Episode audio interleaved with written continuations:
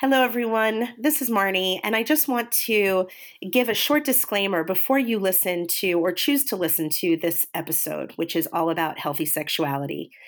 We um, we recorded this episode a while ago, and we've sat on it for a while because Duane and I were a bit concerned about the fact that this could be triggering to a lot of our listeners. So the truth is, we're going to ask anybody who has recently had discovery or who's in acute crisis or has not begun the process of relational healing and is, you know, where there's no safety established, where there's still active abuse or integrity abuse issues going on, not to listen to this episode. But for those of you who are at a place in your relational healing where you want to start talking about healthy sexuality and how to reintegrate sex after betrayal, this is really for you. So, again, please think about where you are in your process before making a decision about whether or not to listen to this episode. So, again, please take care of yourself and make the best decision for you. Welcome to the Helping Couples Heal podcast, a place for healing and hope for couples impacted by betrayal resulting from infidelity and or sex addiction. Your hosts are Marnie Breecker and Duane Osterlind, licensed marriage and family therapists certified sex addiction therapists, and founders of respective treatment centers in Long Beach, Los Angeles, and San Diego, California. Marnie and Duane co created Helping Couples Heal, a comprehensive program for couples recovering from betrayal trauma, including an in person two day workshop, an online aftercare program, and this podcast series is the first component of the program. Thank you for listening. Marnie and Duane are committed to helping you recover from the devastating impact of betrayal trauma and are honored to support you wherever you may be in your healing. If you've lost hope, you've come to the right place. Now, take a slow, deep breath and let's begin with the Helping Couples Heal podcast. Welcome back, everybody, to the Helping Couples Heal podcast. This is Marnie, and I am here with Duane. And today we have a really special guest. You know, it's interesting. The last guest that we had, Duane, was uh, Neil Strauss, who we interviewed, right? And I actually met today's guest through Neil. So before quarantine, when, you know, people went out and socialized in person and did things. Uh, Neil would have these dinners out in Malibu at the Soho, Soho House, and he included me one time. I actually thought Neil and I were going to have dinner alone and was really surprised that there were a group of people there. I didn't know anybody. And it was such an interesting group of people. And one of them was our guest today. And of course, we ended up talking about all things sex. And she ended up having me on her podcast. And now yeah. here she is coming onto ours. So today I'm excited to introduce Emily Morse. And Emily is a sex therapist and an author and a media media personality. She's had the um, Sex with Emily podcast for the past 15 years. In fact, they just celebrated, I believe, their 15th anniversary, which is pretty spectacular. and I'm just thrilled to have you here, Emily. Welcome. Thank you for having me. I'm really looking forward to our conversation. Us too. Definitely. Thank you so much for coming on. Of course. So, Duane and I were thinking, who better to come on and talk about healthy sexuality um, than you? Because you, um, this is what you do for a living. I mean, you talk about sex all the time. All the time, 24 7. right. So I figured let's let's get you on and let's have a really open conversation about sex and sexuality, which is actually a very painful topic in many ways for a lot of our listeners, for our audience, because many people thought that they had great sex lives or connected sex lives prior to the discovery of betrayal. Um, some realize now in hindsight that they never did and are fearful that they'll never have that. Like, how can I go from this sort of trauma to having healthy sex? And so, I just want to say to those people listening that we understand that this is a sensitive topic. We also understand that it's a topic that needs to be talked about. Yeah. Absolutely. Yeah. People, I mean, I, I found that, you know, it's interesting after 15 years. I always say communication is a lubrication. I've been saying that for 15 years. The more that we talk about sex, that is kind of my fun, so who can remember this, but is if the more we talk about sex, the healthiest sex, healthier sex we're going to have. And when I say that, it's communication around sex, but it's also first understanding our own relationship to sex. How what was it like when we were growing up? what were the messages we got around being sexual? Was it shamed? Was it celebrated? Did we have a history of, of abuse? You know have we you know just kind of unpacking all of that? Like what does sex actually mean to us and then once you do that, most people, I mean, again, this is something that a journey that I think a lot of us need to go on to have healthier sex. And then we get into relationships sometimes, and perhaps we grew up somewhere where it was very shamed, you know, don't have sex until marriage or masturbate, you know, every masturbation is wrong and all these things. And then you get into a relationship and you realize, I, I kind of I would love I, I want something different or maybe sex is painful or I'm not really experiencing anything that feels very good right now but we don't know how to talk about it. It's literally like we don't even know the first words to say. And so we just stay silent. And so many people silently suffer through really really traumatic sexual experience are just not satisfying. No pleasure. Yeah there's sometimes there's so much shame around it that to even maybe you have these desires that you think are wrong or bad so you don't say anything you keep them to yourself and that kind of can come out sideways. Exactly. Shame is a huge it's a huge one. I mean we don't even sometimes we don't even realize it right? It's just we just think well if i am sexual therefore it means i'm wrong. So if i initiate if i even talk about it if i show my partner what i want you know, this makes me, you know, a bad person and um, being sexual never feels authentic. You know what's so ironic about that is that so when somebody's fantasizing about something that they feel is shameful, right?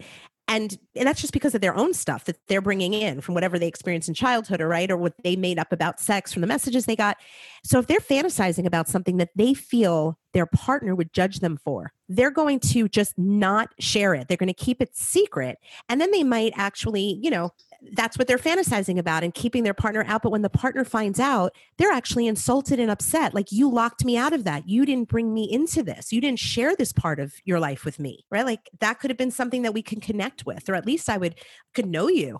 Yeah, that's such a great example because it's exactly what happens. And what we found is most the most of the concerns that we have, most of the shame we have, and the, the negative self-talk we have around sex once you bring that to light and you learn how to have a healthy conversation with your partner, I found the majority of people say their sex life has flourished, that their partner is accepting, that their partner says, Well, tell me more about that. Let's figure out a way. Oh, you have that fantasy. Here's something that I've been thinking about.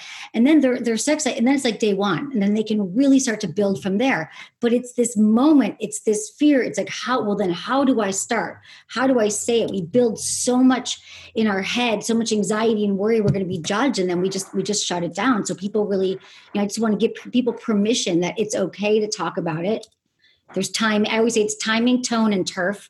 There's I have certain rules about when you should talk about it. You don't want to bring it up when you're angry and when you're upset. And you know, if if if you know when you're frustrated with your partner again, you don't want to bring it up. You know, turf, or you don't want to bring it up in the bedroom. I always say turf.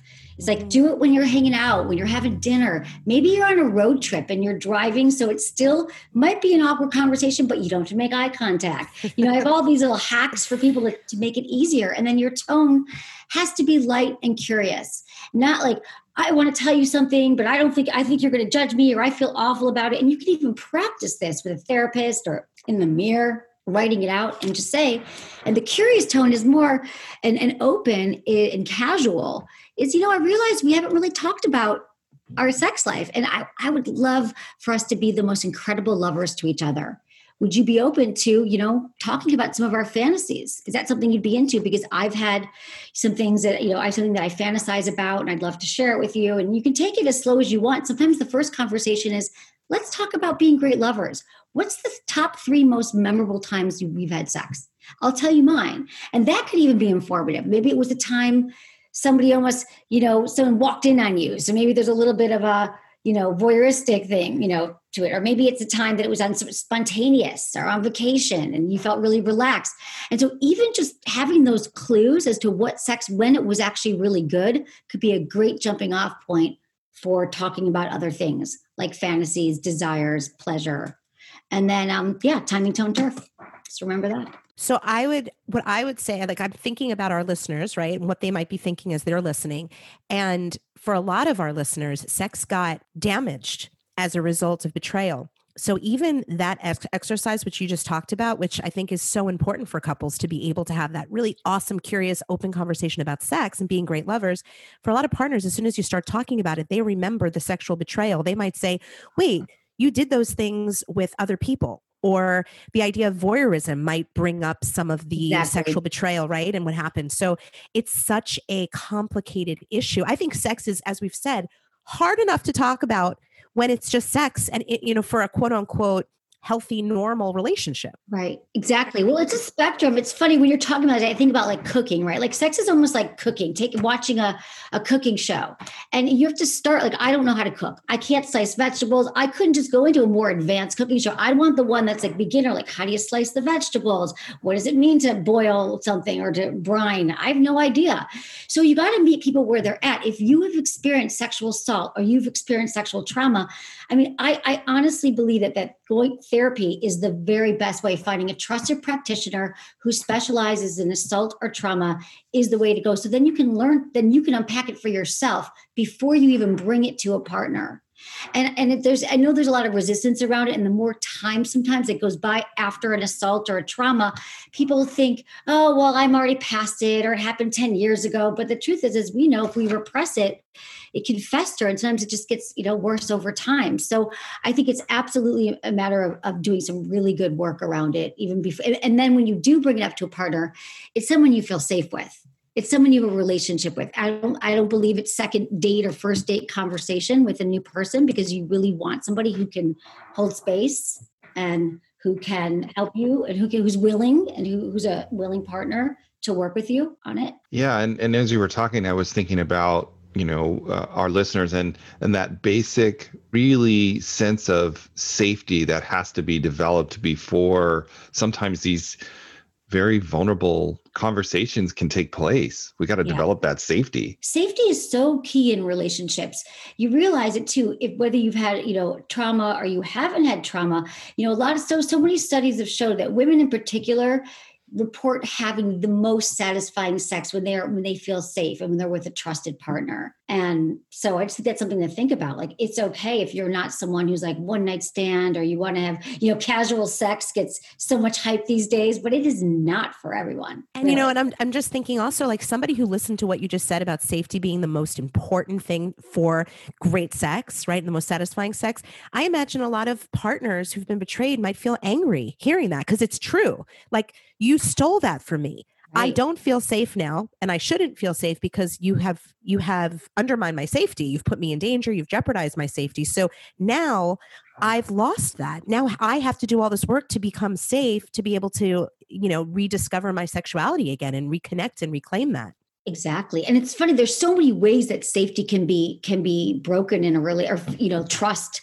You know it could even be money issues. You know i felt safe with you and now you know you spent all of our money or you told me you were you know working this day and you didn't work even if it wasn't a, an affair.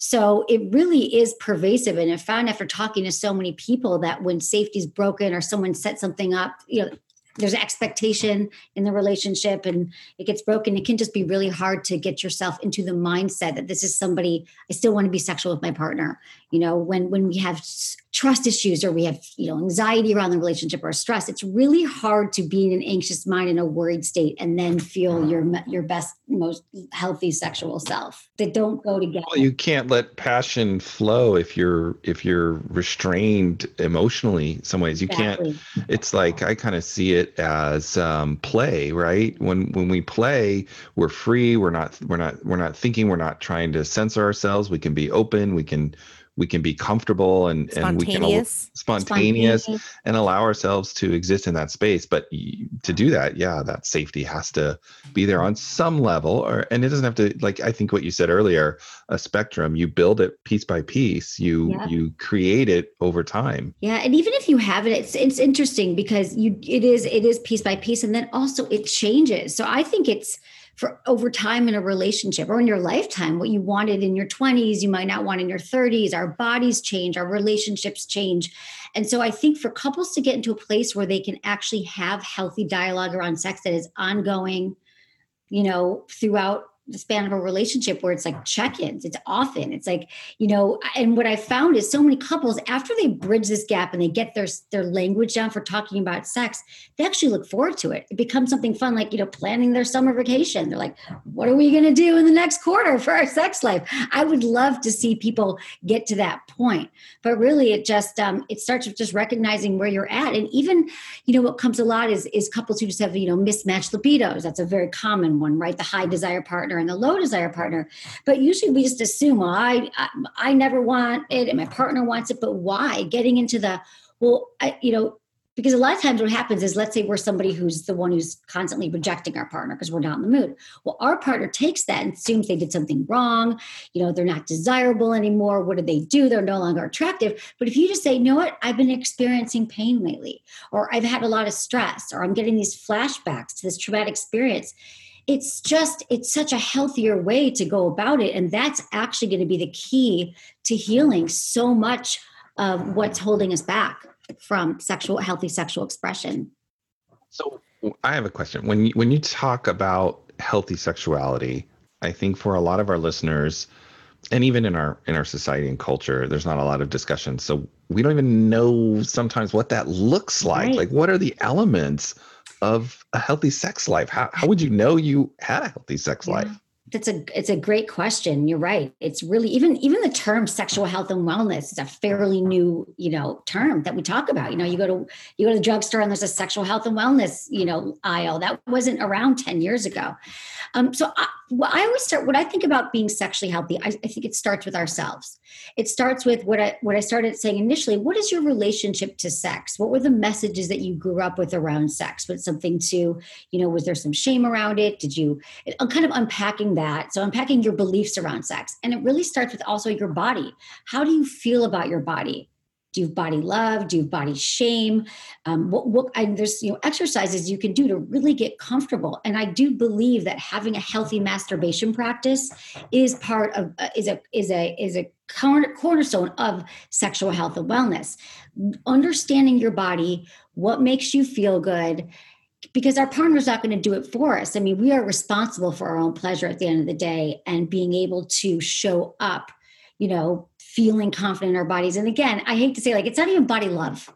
It could be body like. It could be body acceptance. I understand that. I'm not, you know, there's people like, oh, stand in the mirror. And and I do believe in mirror exercises, but even if you don't love your body, you can say, look at look at what my body can do. Mm-hmm. What do you love? What do you like about your body today?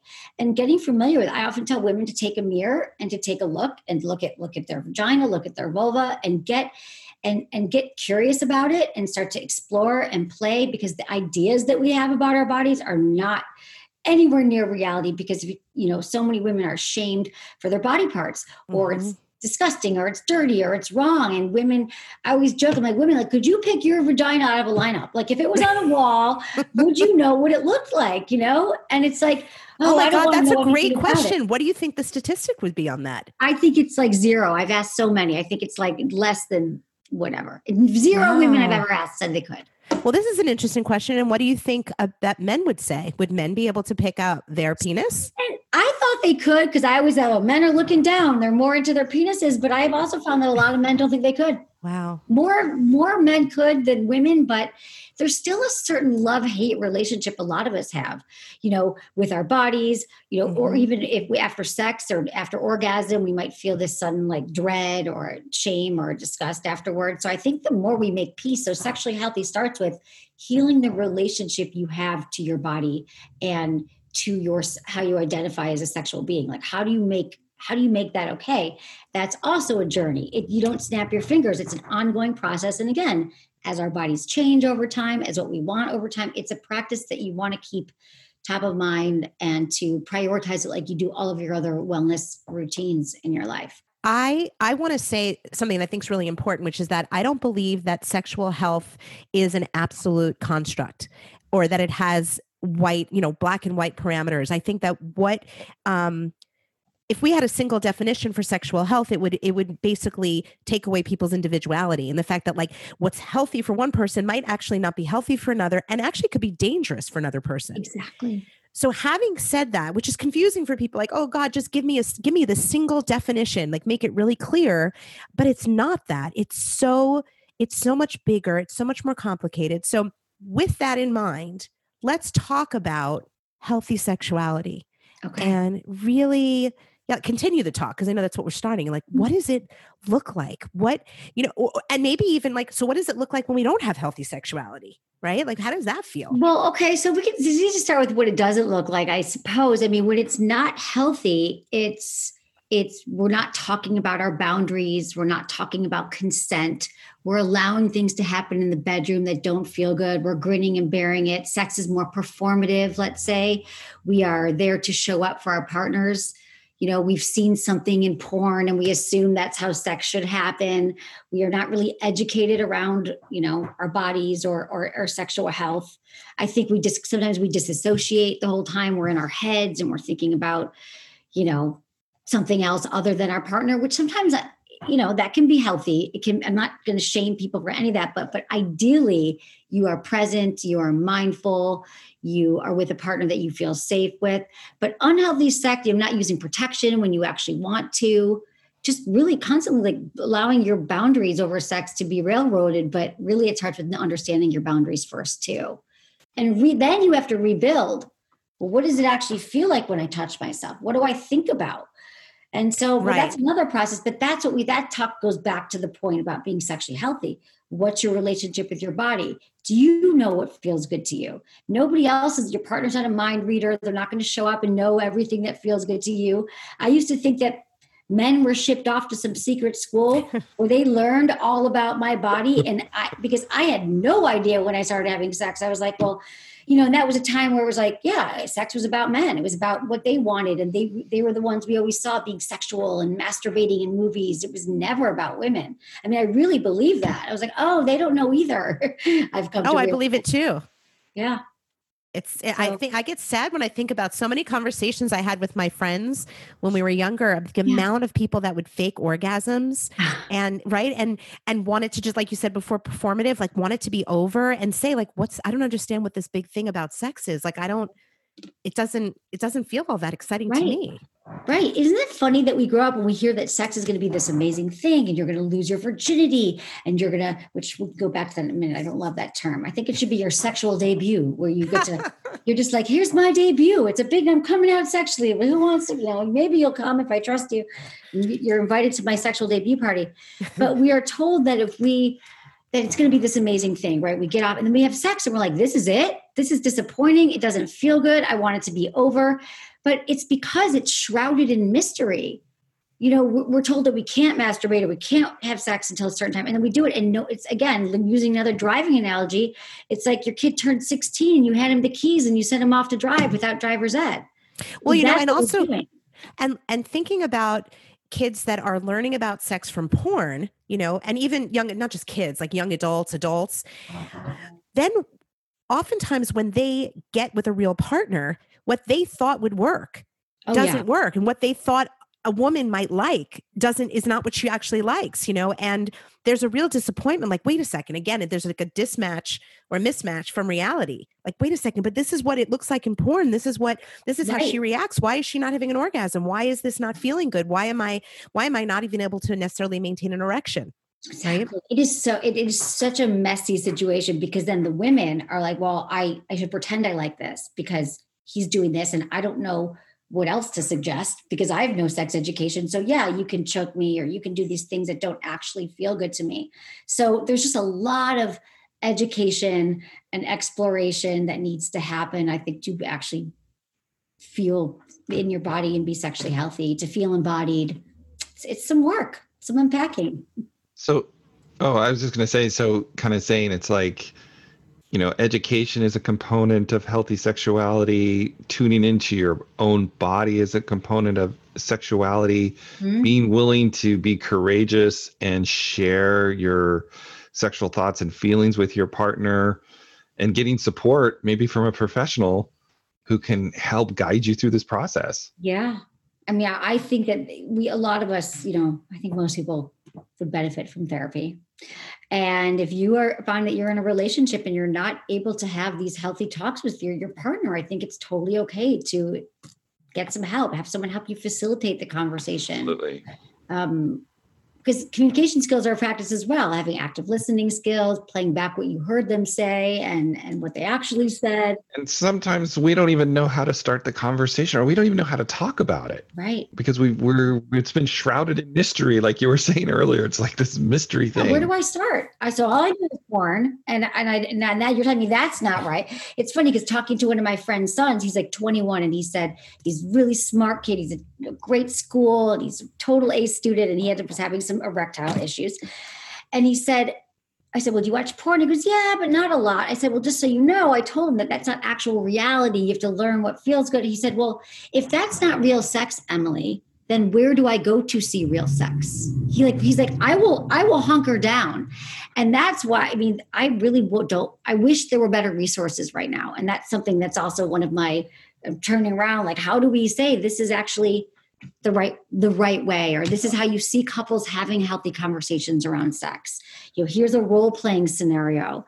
You know and, and i do that sometimes on the show. Like i'll give people scripts about talking about their their their fantasies um and how to play it back. Because sometimes you might have a fantasy and your partner's fantasy is very different but there's also ways it's like you can create one that works for both of you. Just because maybe there's a particular fantasy that your partner not by might not be into it doesn't mean that you can find a new one together. I don't know. I just think all hope is not lost. It's about kind of co-creating your sex life together.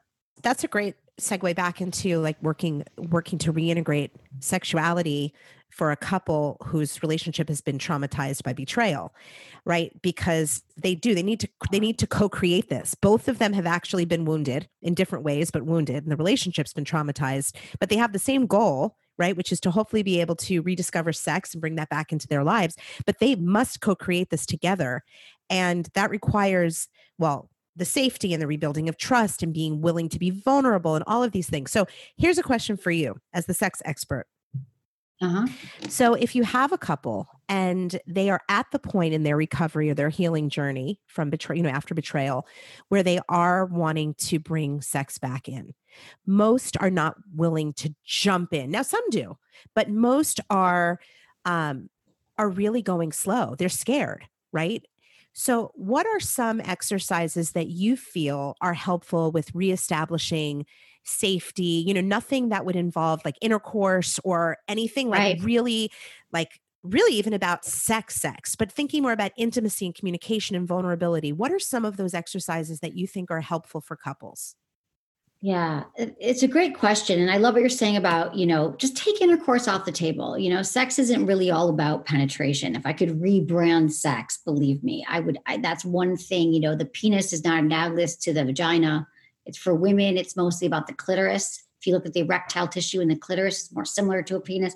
So um, if we just kind of say, okay, let's not even have get into intercourse and all that, but let's start a new process of discovery. A great way to start, if they're at this phase, is is um, touching for your own pleasure and touching for your partner's pleasure is a great exercise. So you could say tonight we're going to spend 15 minutes or half hour, and I'm just going to massage you because a lot of times sex we feel it's very hard to receive pleasure. And so you touch them and you're really, so the partner who's massaging, you can get some wonderful massage oils and you could say, I'm just going to touch your body and you're going to tell me where it feels good. And you don't have to give anything back to me in return. And tonight I'm just going to touch for, you know, your pleasure. And and and there's an exercise I learned in my somatic training. It was like touching for your pleasure, his pleasure, her pleasure. But I think it's really about being mindful at the end of the day. When you are truly giving to your partner pleasure, you're giving them, and it could be, it doesn't have to be your, even if you don't feel like, I don't know how to massage. No, you're just, it's touch, it's experimenting. You know, maybe you slow down, you play with their, you know, massage their hands, their back, have them flip over and just start to see when, and, and breath is really important. And then the receiver can just, you know, kind of you say, well, that feels good. That doesn't feel good. Let your partner know. And then the next night you can flip and the partner, the other partner can receive. And, and maybe if it goes into something else, that's great. But I think that this point is like just getting familiar with touch again.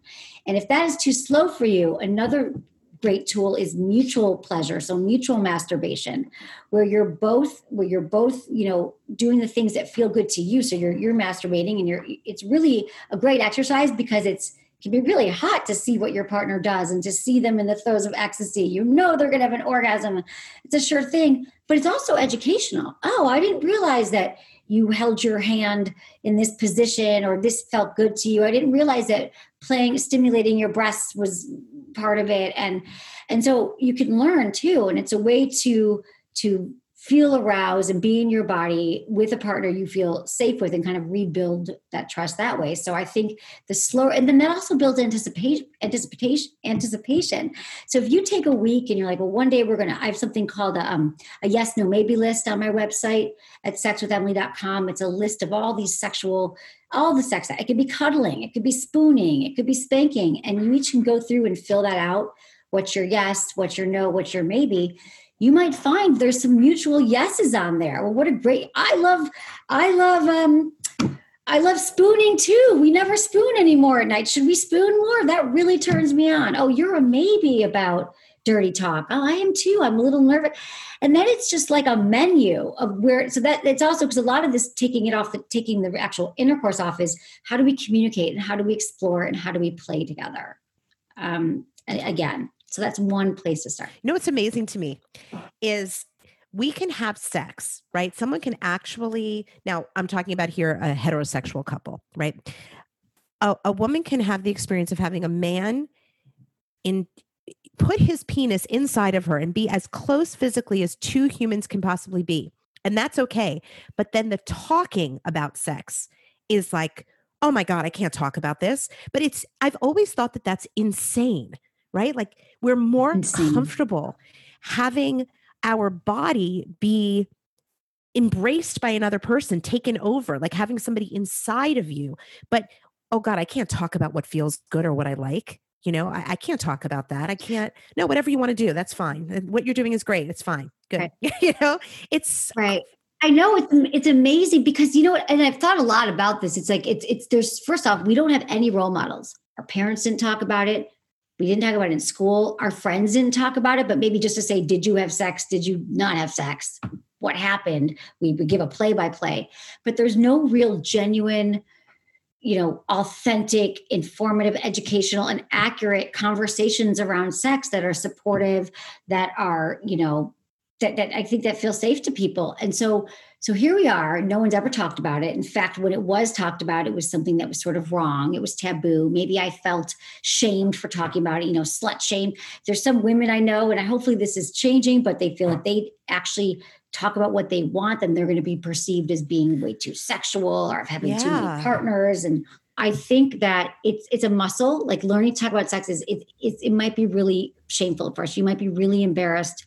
Um, but if you say that, like here's the thing, it's like naming it and saying, okay, when you have the timing, tone, and turf right, you say, you know what, I I want to talk to you about something, and it's I'm really nervous. It's a, I, I realize we've never talked about our sex life. I actually have never talked about it with anybody, but I, I happen to know that if we can find a way to do this together and really listen to each other and really hear what each other's saying and you know repeat back and, and just kind of check in that i believe that this could be the key to us unlocking our sexual potential. Would, would you be on board with that?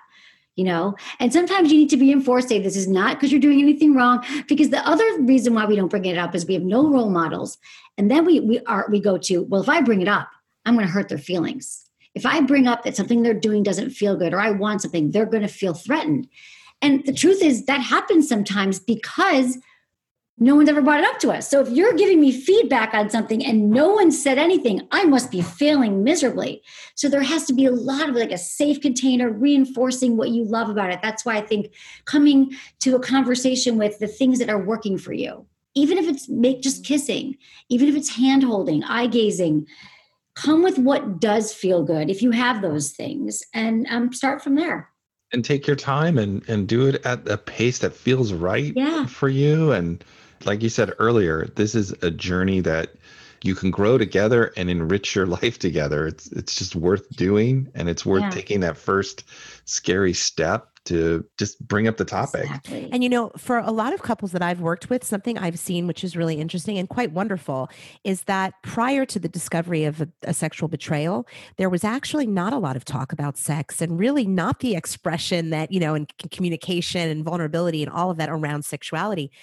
And then as a result of this horrible thing that happens, right? The betrayal, now it's like no we're going to talk about this and no way am i going to do that thing that i didn't like before and i'm not going to tolerate that thing that i was tolerating before and so it can actually i think one of the gifts and i really hope people are able to hear this in the spirit of hope um, is that truly the experience of betrayal can if you heal together if you're on this this path of healing you can actually change things that you never would have thought to change earlier right like you can end up becoming the kind of lovers that maybe you would have wanted to be you know when you got married or earlier on in the relationship Right. I mean, yeah, absolutely. I think it's such a great opportunity for couples to start. It could be like your day one, because I do believe that when couples learn to communicate about sex, their sex life become is so so much healthier so much more satisfying.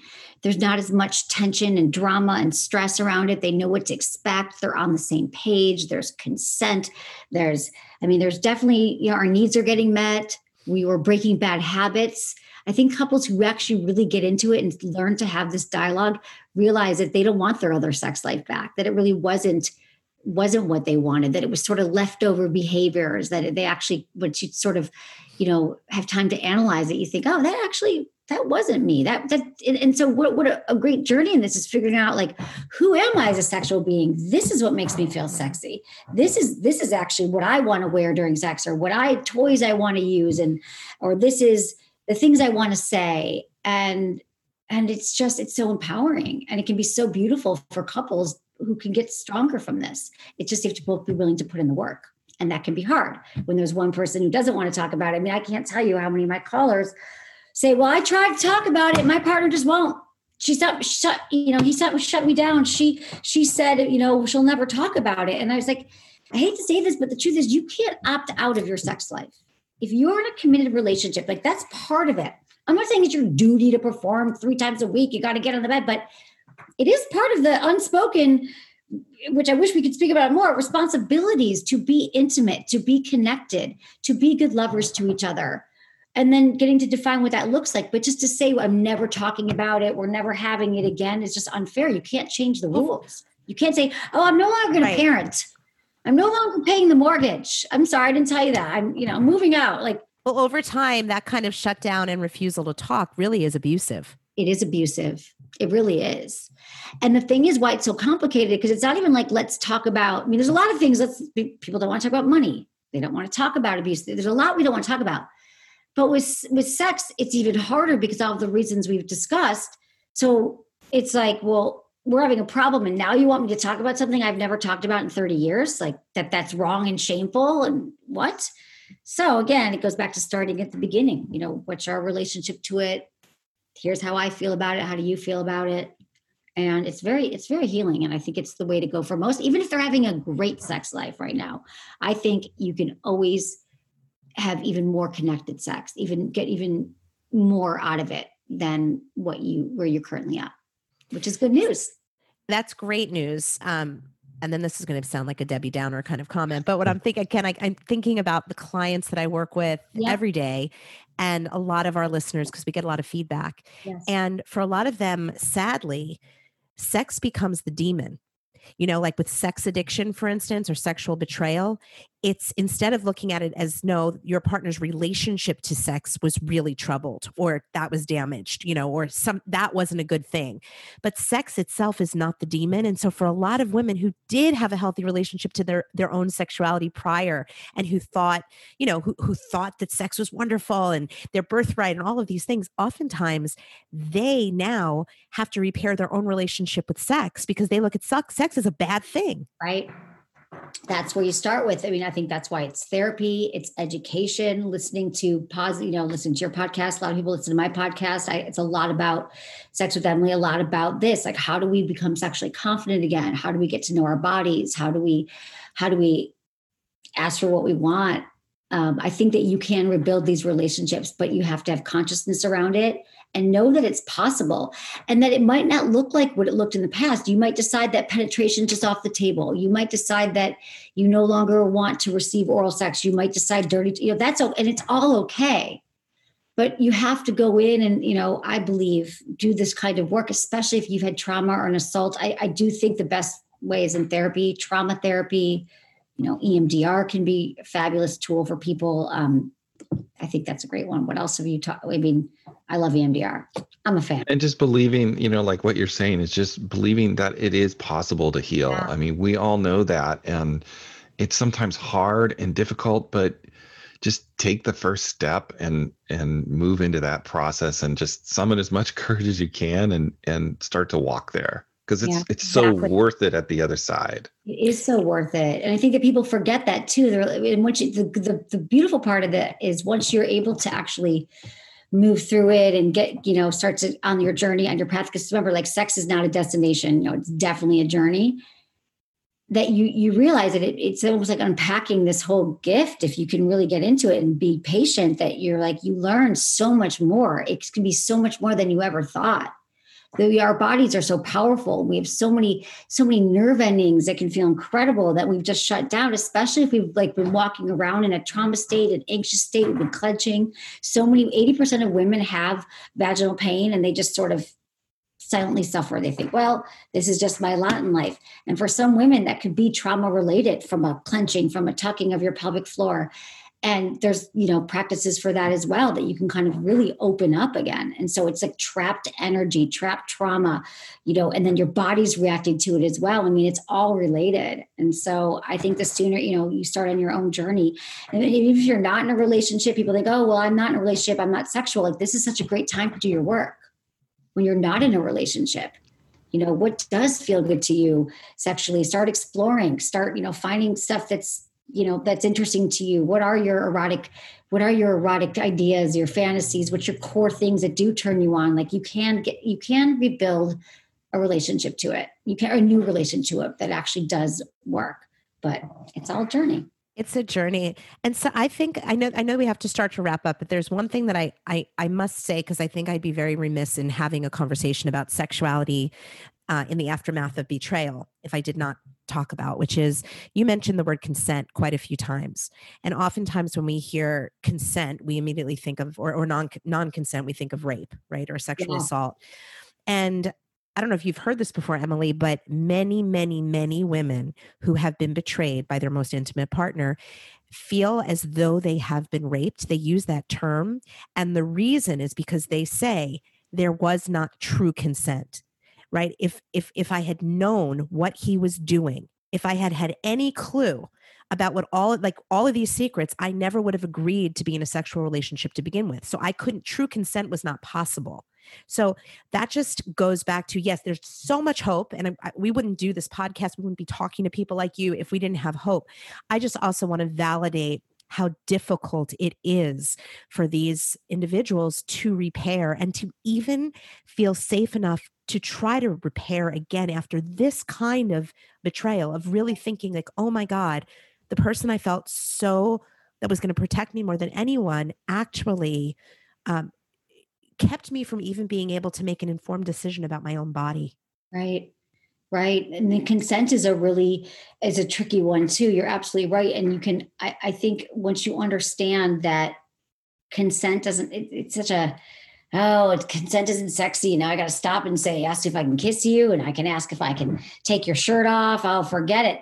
But i found that couples who work with consent in a healthy way it actually becomes part of the arousal part of the turn on. You can say you know once you get to this point I mean, because consent can also be going. You first off, you have to slow everything down when you're using consent, and it might be said, "Does it feel good when I touch you here? Does it feel good when I touch your elbow? Does it feel good?" And to slowly be able to really get into your body and say, you know, this is what feels good. You know, even just checking in to see if pleasure is still present can be sexy because then you're both tuned into what it what it feels like, and so and you're you're tuned into your body.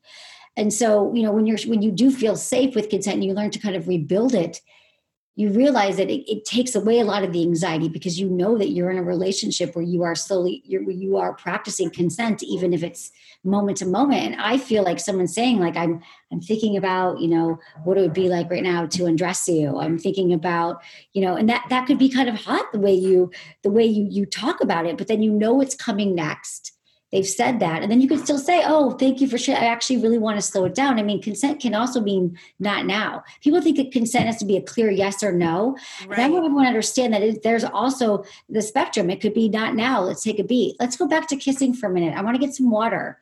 Um, right now, I think I just want to slow it down. Right now, I think I want, you know, but, but then, you know, with the absence of consent is not a yes, but when you're uh, constantly living in this consent space, you're able to communicate moment to moment or you know session to session what you actually want. And every time you have sex to be able to make that part of your repertoire at least at the beginning like so what are we thinking?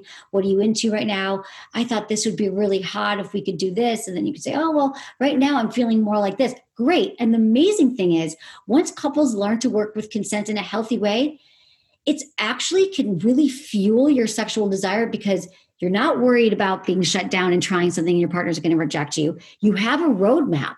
So you're not thinking, "Oh, what do I do next and what happens next?" You kind of know what you're you're you're setting the stage for this sexual experience.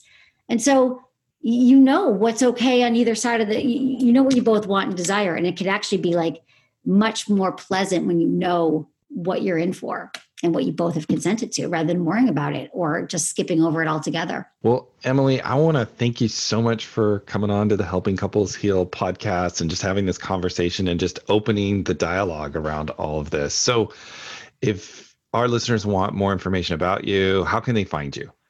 So I have a podcast called Sex with Emily. It's available on all podcast platforms. We release two to three a week. And I'm also on SiriusXM Stars. It's 5 to 7 p.m. Monday through Friday. And if people have any questions, even if you don't have Sirius, the lines are open at those times. And my website, sexwithemily.com, and all social media, Sex with Emily. Awesome. And Emily, before you go, what's one thing that you would just want to leave our audience with? One one idea, knowing, you know, knowing who they are and what they're what they're dealing with what they're recovering from what they're trying to heal. Is there just sort of a, a final thought you have that you'd like to share with them? Yeah my final thought would be ah, there's two things i thought of but the first thing is to um i would say re- well go five times slower. I mean, I said that earlier, but I think that, that one of the best advice I can give is when it comes to sex and really a lot of things to slow down the entire process, whether it's the conversation you're about to have sex, whether it's the sex act in general, because a lot of times we rushed right through penetration, we rush through sex. But when you actually are with someone and you tell them, I want to go slow, I want to breathe, that's when you're also able to really be more present in your body, to be mindful. You won't feel like you got railroaded by sex because you are both truly in, in, in the moment together. And I think that slowing down when you are learning to revisit sex or be sexual being allows you to inform yourself what feels good and also have clear boundaries and consent with your partner. So that's what I think. And also mindfulness practice. I mean, I really think that that's the other thing. A lot of us are so distracted during sex. I would say having a healthy, mindful practice of even just being able to pay attention to all your senses in the moment when you find your mind's going different places. What are you feeling? Hands on my partner's body. What am I seeing? My, you know, what am I smelling? And that it can also anchor you in the moment to be present for sex. Awesome. Emily, thank you so much for coming on. Thank you for having me. This was a joy. This was really wonderful. Thank you so much for taking the time. Yes. And I look forward to seeing you hopefully soon. I can't wait. Yeah. Thank you for listening to the Helping Couples Heal podcast, where your healing is the number one priority. If you'd like additional resources about betrayal trauma or to learn more about the workshop, please visit helpingcouplesheal.com. If you're finding the podcast helpful, please support Duane and Marnie in continuing to reach others impacted by betrayal trauma. If you are finding the podcast helpful, please support Marnie and Duane in continuing to reach others impacted by betrayal trauma by leaving a review on iTunes and sharing this podcast with someone you care about. Once again, thank you for listening. We're grateful for your trust and look forward to continuing to support you on your journey of healing.